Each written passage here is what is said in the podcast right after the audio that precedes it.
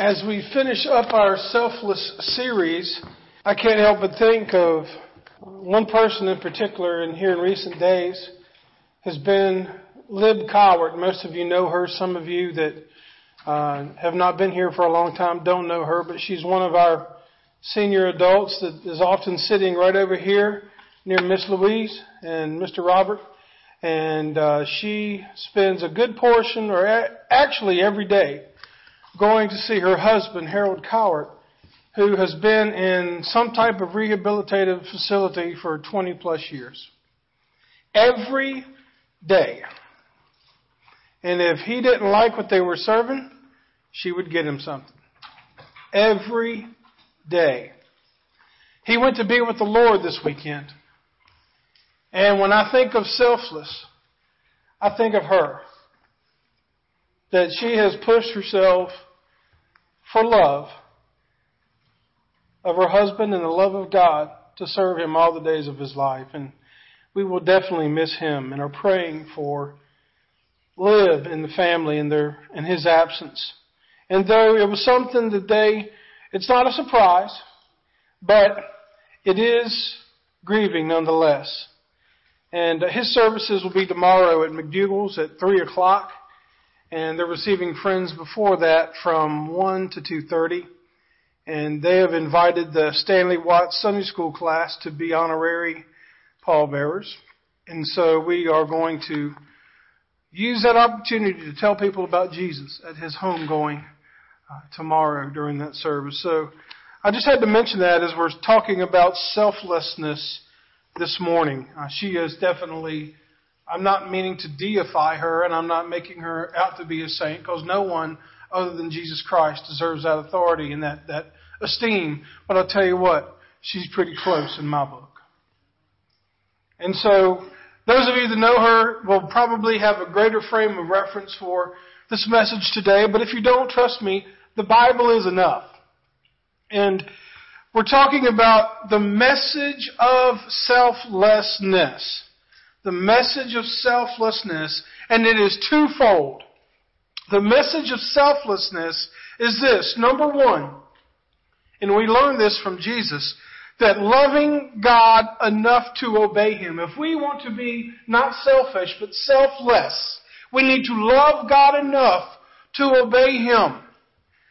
The second thing, we need to love others enough to lay down our lives for them. You must love someone enough to lay down your life for them. Now, for most of you in here, this will not be a literal laying down your life. I mean, you will not, in most instances, have to die for someone. But every day, selflessness means not my will be done, but whatever I can do to help that other person. For a husband, it may be having a selfless attitude towards his wife, or a wife towards her husband, or or an employee towards a boss. We need to show the world selflessness because that is what Jesus Christ has shown us. And up to this point in the series, we have seen examples of selflessness in people like Mary. Mary who sat at Jesus' feet and gave him her most valuable possession. It was an, an ointment, or what they called nard. It was burial perfume that she was saving for her burial that she had used a year's wages to purchase. Yet, that was not important to her when she was at the feet of Jesus.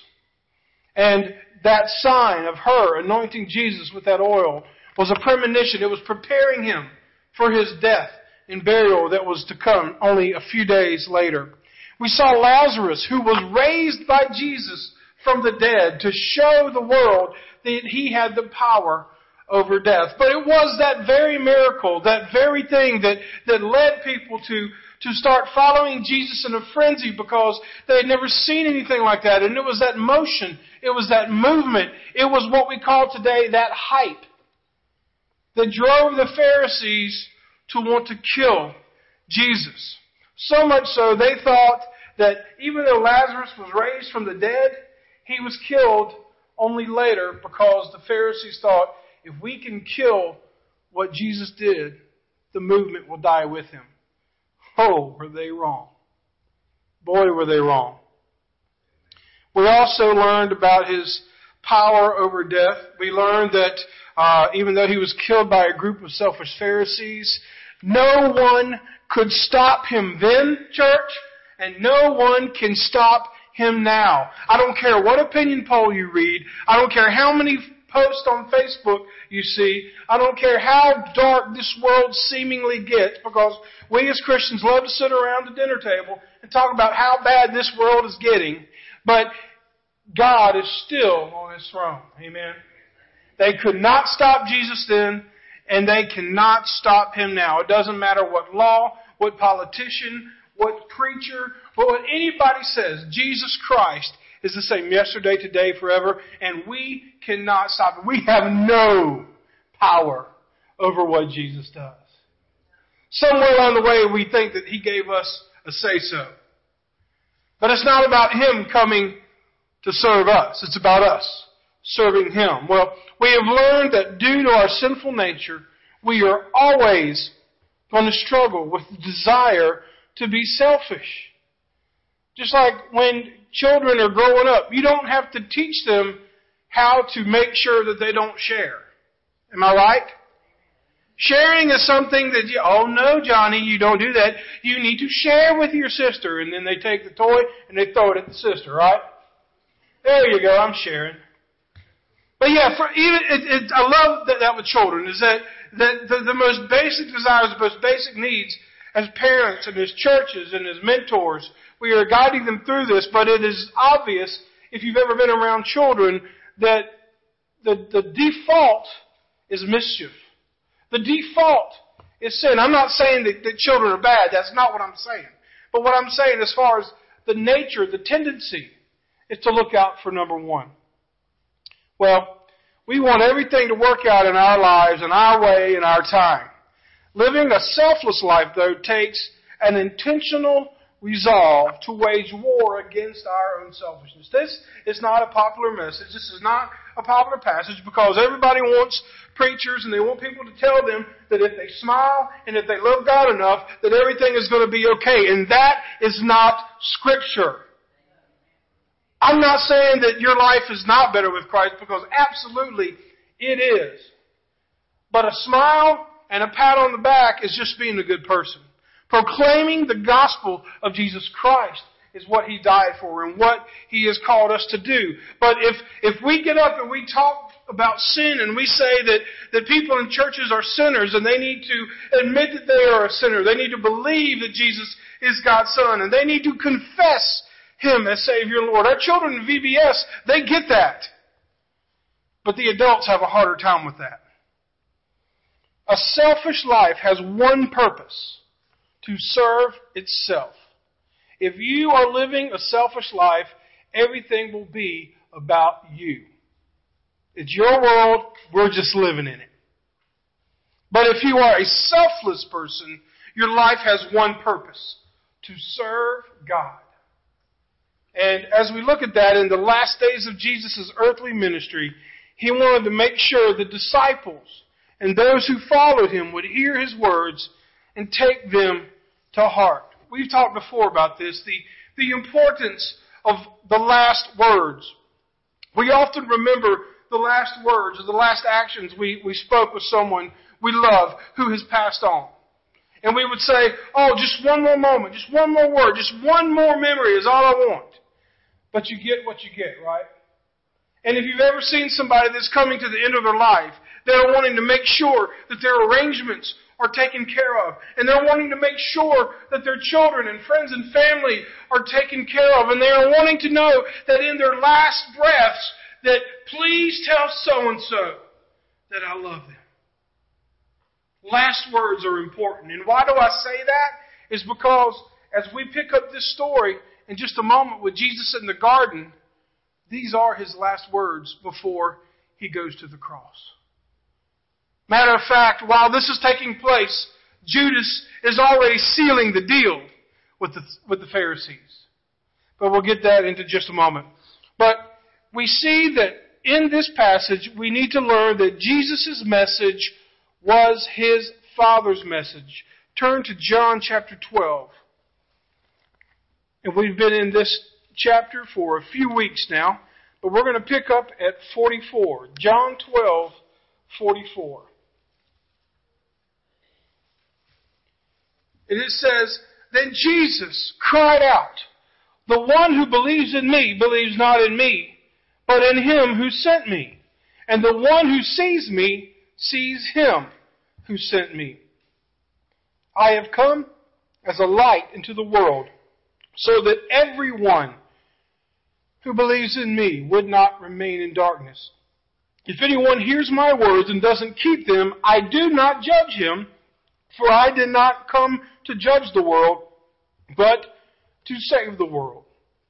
The one who rejects me and doesn't accept my sayings has this as his judge. And the word I have spoken will judge him on the last day. For I have not spoken on my own, but the Father himself who sent me. He has given me a command as to what I should say and what I should speak. In verse 50, I know that his command is eternal life, so that the things I speak, I speak just as the Father has told me. What we see from this passage is number one, to believe in Jesus as the only way to God. I guarantee you there will be people out here and people that have claimed to be messengers of God, that God gave them a special word, that God has, has showed them a special revelation. But according to this passage, what we see that the messenger that God chose to send his message to us, to this world, was through Jesus Christ. And it is through the name of Jesus Christ, it is through the blood of Jesus Christ, it is through the ministry of Jesus Christ that men will be saved and nobody else. No one else. If you want to know God, if you want to know what God wants, how many of y'all want to know what God wants for your life today? Everybody does. And this is going to sound like a preacher answer, and it's not a cliche, but it's the absolute truth. If you want to get to know God, get to know Jesus. Because they're one and the same, according to this passage. Jesus is the way to God. But see, understand, this was world changing for the Pharisees because the Pharisees thought if they learned so many scriptures and if they kept so many laws and if they did all the right things that God would be pleased with them because they were still living under the, the notion that that we were in the Old Testament and that, and that you were saved by your faith and by works, but somewhere along the way, they let the works take place of the faith. And so here is this man, Jesus Christ, saying that he is speaking for the God that they worship. That was mud in their face. The disciples, they believed that Jesus was God, but even the disciples often missed the meanings. You see, they were still looking for Jesus to be that earthly ruler that was going to overthrow Rome, and then they would be on his cabinet, and they would have a lot of prestige, a throne, and glory. However, they would learn later that that was not the kingdom that he was talking about. And then there were the curious, as we talked last week, the curious that believed Jesus was God only when they needed something. As long as Jesus would carry out miracles, they believed in him. But the moment he stopped, they said, nah, he's not God. We wouldn't do that today, would we? I talk to people sometimes and they say, James, I don't understand. I've done this, I've done this, I've done this, I've done everything you said, done everything you preached about. I've even read the Bible five days this week, and it's not getting better. That's not God's fault. Are you only going to follow God when times are good? Are you only going to love someone when times are good? Sadly, in today's world, that's the case. But if we are going to be selfless, if we are going to sacrifice our will in our lives for the betterment of others by doing that, making our lives better. Many of you know this. Many of you are parents or grandparents or mentors where you have sacrificed for the lives of someone that was younger, maybe for a child, a grandchild, and now they are here or they are in the Lord and, and they are better because of your sacrifice. Is that a good payoff? Are you happy that you sacrificed for your children? Yes? Good. Because, I mean, I would hate to be that person that comes to the end of their life and said, you know, I did nothing for my children. And they did nothing for me. That's not God's design. That's not what God wants. That is not living a selfless life. But we also see that we don't need to be like the Pharisees who had Jesus right in front of them. Yet, they allowed their selfish desires to hide who he really was. The reason the Pharisees denied Jesus as the Messiah is because he wasn't from a royal family, because he didn't have prestige, because he wasn't rich, and because he wasn't someone popular that they could get behind. He was a scoundrel. He was white trash to them. He was from the wrong side of the tracks. And he was a blasphemer. He was a rabid dog that had to be taken care of because their selfish ways were not being met. It's easy to demonize other people when we're trying to justify our selfishness, is it not? It's, and listen, I'm going to go ahead and tell you something. If everybody else in your life is the one with the problem, I got news for you. You're the one with the problem. If everybody else can't please you, if there is, is no one that, that you can say, yes, that person has shown me love, and yes, that person has sacrificed me, and, and everybody is out to get you, you very well may be the problem. Just like the Pharisees were. And through the benefit of Scripture, Jesus tells us that He is establishing a heavenly kingdom to rule. So the disciples will eventually get this. I love my, my, one of my favorite verses in the Scriptures is Ecclesiastes 2.11. Allow me to read it to you for a second. It says, When I considered all that I had accomplished and what I had labored to achieve, I found everything to be futile, a pursuit of the wind. There was nothing to be gained under the sun. Folks, if you are living for a worldly kingdom, I've said it a million times, this will make a million and one. There are no U-Hauls behind hearses. You don't take it with you. You don't take your relationships with you. All you take is what you came into this world with, which was nothing but the life that God gave you. And we can know what God is like by focusing on Jesus. We can know Jesus. Listening to a preacher a friend or a mentor, that's important, but there is no substitute for personally pursuing God through reading His Word and through prayer.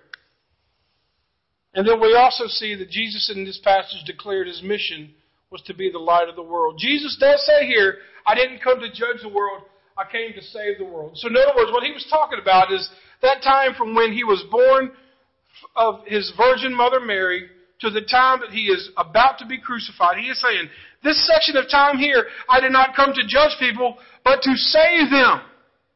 But what he is saying in this passage is, after you crucify me, and after I go to my Father, everything that I said and everything that I did will be the very rule for which you were judged against. He is saying, I am making the rules while I'm here. Benefit from it while you can, but when I am gone, this is how high you're going to have to jump. Well, also we see that Jesus placed his money where his mouth was.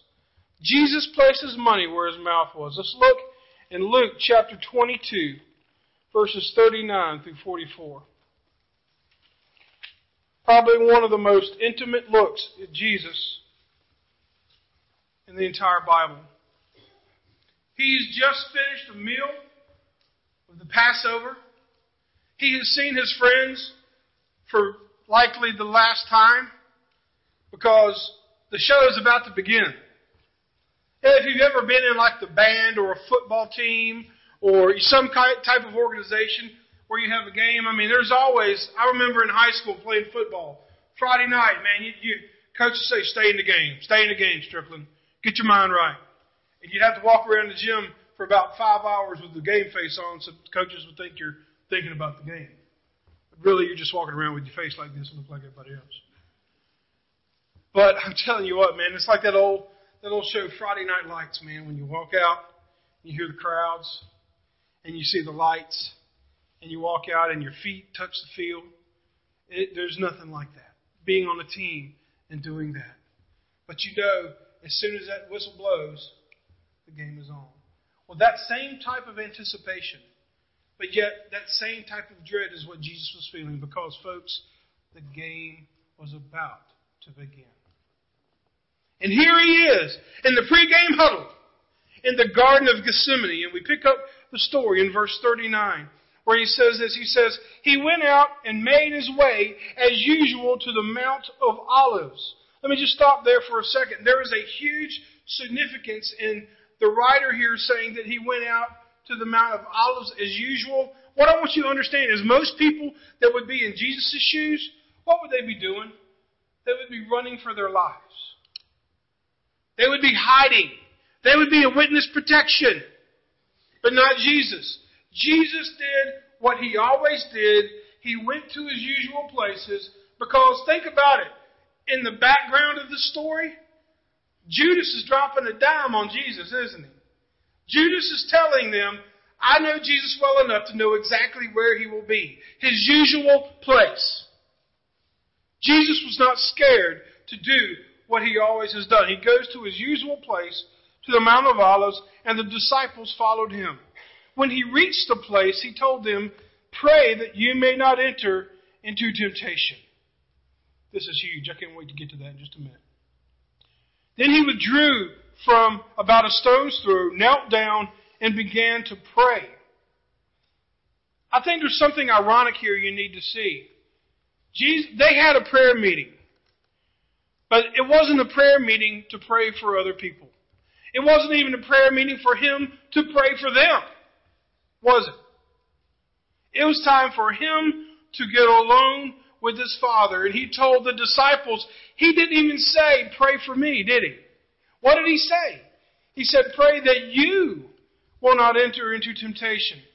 Then he withdrew from them. In verse 42, he says, Father, if you are willing, take this cup away from me. Nevertheless, here comes the selfless part. Nevertheless, not my will, but yours be done. Then an angel from heaven appeared to him, strengthening him. Being in anguish, he prayed more fervently, and his sweat became like drops of blood falling to the ground. When he got up from prayer and came to the disciples, he found them sleeping and exhausted from their grief. Verse 46. Why are you sleeping? He asked them. Get up and pray. Again, so that you won't enter into temptation. At no point did Jesus say, Oh, disciples, please pray for me. I'm about to go to the cross and I'm scared. What am I going to do? He didn't say that, did he? He said, You need to pray so that you won't fall into temptation. He wasn't worried about his little red wagon. He was worried about theirs. And so, as we pick up the story, Jesus placed his money where his mouth was. What we see by him going to his usual place is that Jesus was consistent. He was consistent. Jesus always prayed when he was tested. Jesus always prayed when he was tested. If you go back and you look at other scriptures, you see that in Luke 3:21 that when he was beginning his earthly ministry and the Holy Spirit came upon him, what was he doing? He was praying. Then when he was transfigured, uh, when he was with the disciples and he was transfigured, it says in Luke 9:29, and he was praying, the appearance of his face changed, and his clothes became dazzling white. And then now here in the garden, here he is again. And it says, Pray that you may not enter temptation. When Jesus instructs the disciples to pray, it is because they were the ones who were going to fail, not him. Here is the significance. Here's the, here's the aha moment that I love about this passage. By Jesus telling them to pray so that they will not fall into temptation, Jesus failing at this was never an option. Never an option. Jesus knew what he had to do, and he was doing it. The failure would come in with the disciples. In other words, he's saying, when you see what they're going to do to me, when you see the things that I'm going to go through, and when the backlash comes upon you, you pray now for how you are going to react. I got my part covered. Pray for yourselves. I've heard it preached before that, that Jesus really didn't want to go to the cross, but he did it anyway. That's never an option. that is not even biblical. Jesus was always part of the plan. And we'll talk about that in just a minute about the cup. But Jesus was warning the disciples to pray so that they would not fall into temptation. Nowhere does Scripture say or teach that Jesus was in danger of forsaking his calling. Now, and we know even after when Jesus was arrested in the garden, you remember Peter? Mister, I'm going to jump now and think about it later. Remember what he did? Where he cut off Malchus's ear? And Jesus said, Oh, no problem, I got this. In his back. I'm making a, a gross oversimplification.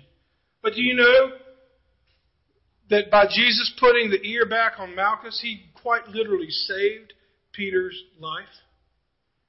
Because think about this. A man attacked a Roman government official and cut his ear off. Peter could have died from that. Peter was impulsive. People jumped, Peter jumped and then he acted. And he's telling them, please pray so that you will know how to act. Jesus was committed to God's will, his Father's will. Jesus was all along committed to do the Father's will. When he says, Father, let this cup pass before me, I, I want you to understand something. I, even when I was younger, I thought this. The cup is not the experience of him going to the cross. When he, he is not saying, please let this cross pass from me. He's not saying, come on, get daddy, give me a way out. This is pretty cool. Check this out. When he talks about let this cup pass from me, we have to go back to some Old Testament verses. Because Jesus, we know, was very fluent and he knew the Old Testament. He would quote the Old Testament. Let's look at what the cup he's referring to is talking about.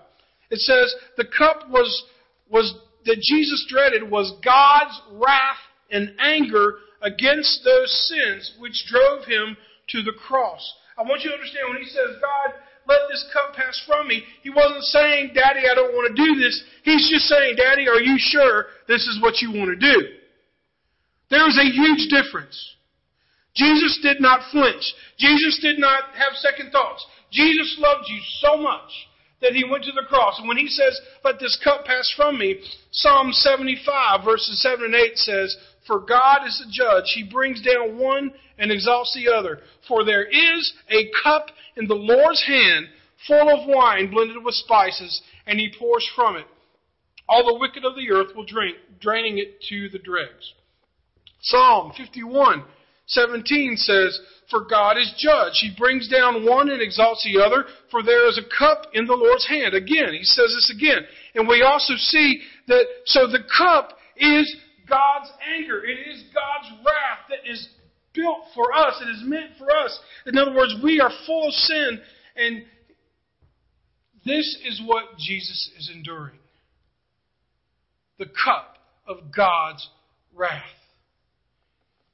Jesus pushed himself to his absolute limits physically to sacrifice for you. He pushed himself so much that he sweat drops of blood. This is not analogy. This is not hyperbole. He actually sweat drops of blood. What would cause him to be under that much anguish and that much pain? What would cause him to endure all this. I want you to understand that because he is so stressed out and because he is going through this, please don't miss this.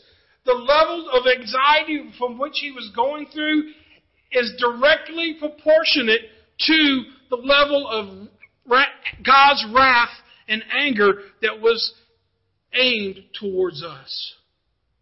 The reason the the reason he was like that was not because of the weight of his decision, it was because of the weight of God's wrath and anger from your sins and mine.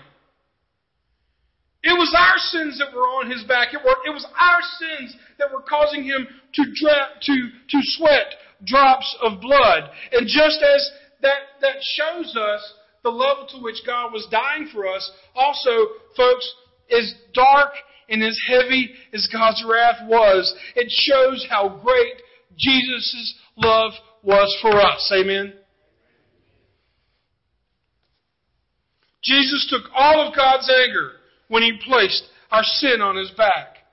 It's a measure of God's love for sinners. Folks, if you are troubled by the thought of God's anger, if you're troubled and you don't like it when preachers talk about sin and that you're a sinner and that people who have sinned and don't confess it and don't believe in Jesus Christ go to hell, don't forget the very same God that preaches hellfire and brimstone is the very same God that offered His Son, Jesus Christ, that gives you love, that gives you grace, it gives you a way out so you do not have to endure that.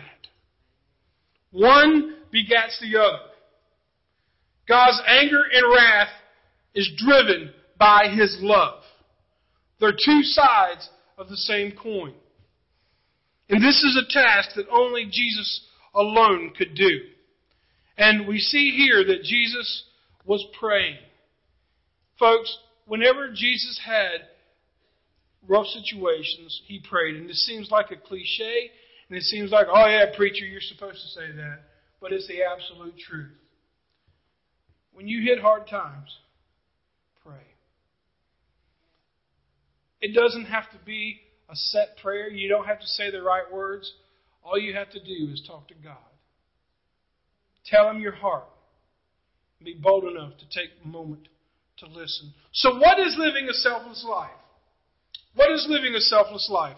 Living a selfless life requires an active pursuit of God, a hatred of sin, a faith to stand alone, a love for sinners, a dedication to prayer, and a determination to never give up. And trust if you won't, just leave that up. If people want to write that down, that's that's fine. But as you're writing that down, I want to say one more thing, and, and you don't have to put the slide up, Trista, because it's it's pretty self-explanatory. The time to be selfless is now. The time to be selfless is now. As we go back and we look at 45 through 46, when he got up from prayer and came to the disciples, he found them. He told them to get up and pray so that they would not fall into temptation. How do I know it's time to do it now? All you have to do is go one more verse. One more verse. Verse 47 says, While he was still speaking, in other words, in mid sentence, suddenly a mob was there. Do you sense the urgency in Jesus' voice? Do you sense the importance, church, for us to be men and women that are selfless rather than selfish. Because, folks, the mob is right at our door. And he's telling us as Christians to wake up and don't fall into temptation. Be the church. Live selfless lives. Jesus knew that Jesus was on the way. Excuse me. Jesus knew that Judas was on his way. Jesus knew what he had to do. And Jesus knew that the disciples would be emotional, and he didn't want them to do something that they would regret. Folks, believers that are here tonight, this morning, wake up. In your life for Christ, wake up so that you may not fall into temptation. All of us in here have sins. All of us have temptations. And when do temptations rear their greatest pull is when we are falling asleep and our walk with God is not that important. Wake up, church, so, so that you will not fall into temptation. Well, how do you sacrifice? How do you live a selfless life? I'll close with this illustration. There's a man named John Fox. He was the Congressional Medal of Honor recipient. He was the First Lieutenant John Robert Fox. He was directing artillery fire in the Italian town of Sommocolonia to stall a German advance. While Fox was directing fire, a large German force moved into his position. Releasing or realizing that this force was a huge threat to his men, you know what he did? Fox called in an artillery strike on himself. When his men eventually retook the position, Fox's body was found next to approximately a hundred dead German troops, and a medal was placed neatly on his chest. That man's one selfless act saved the lives of many others. Folks, your selflessness could do the same. You realize if all of a sudden you realize that Jesus is telling us that this life is not about you, but about those that He's put around you, and that you can have a greater purpose by giving your life away than keeping it all for yourself. If you realize that it's not looking out for number one, but it's looking out for Him, and by doing that, he, Jesus says Himself, if you lift me up, I will lift you up. As we close this series, uh, you know, our culture, we're so consumed with ourselves. But that is so not what Jesus modeled. I'm not saying you don't have problems. I'm not saying you don't have issues. And I'm not saying you can just pray everything away in, in a heartbeat. But I am telling you this God's Word does not lie. God loves you. He bared the brunt of your sin. And that when you are in the depths of despair, if you focus on Him and making Him known, He will take care of the rest. I don't know about you, but if you're tired of carrying your sins, put them back on Jesus' back because that's what He bore them for. Accept Him today as your Savior and Lord. If you've been struggling with selfishness, let go. Because in the end, if you don't, you'll end up alone. And that'll be all that you have is yourself. That is not why Jesus died. God, we thank you for this message. We thank you for your word. That as we see you bore the weight of our sin, the Lord, you want us to come to you. If there's someone here that doesn't know you today as Savior and Lord, then I pray that they come forward and we'll lead them in a prayer, begin discipling them, and get them to a point where they know you as your Savior and Lord. Maybe someone saw the baptism of Denise this morning and thought, I need to do that. Maybe they want to join this church and just have prayer up front. The altar is open. This invitation time is for you. For it's in your name we pray. Amen.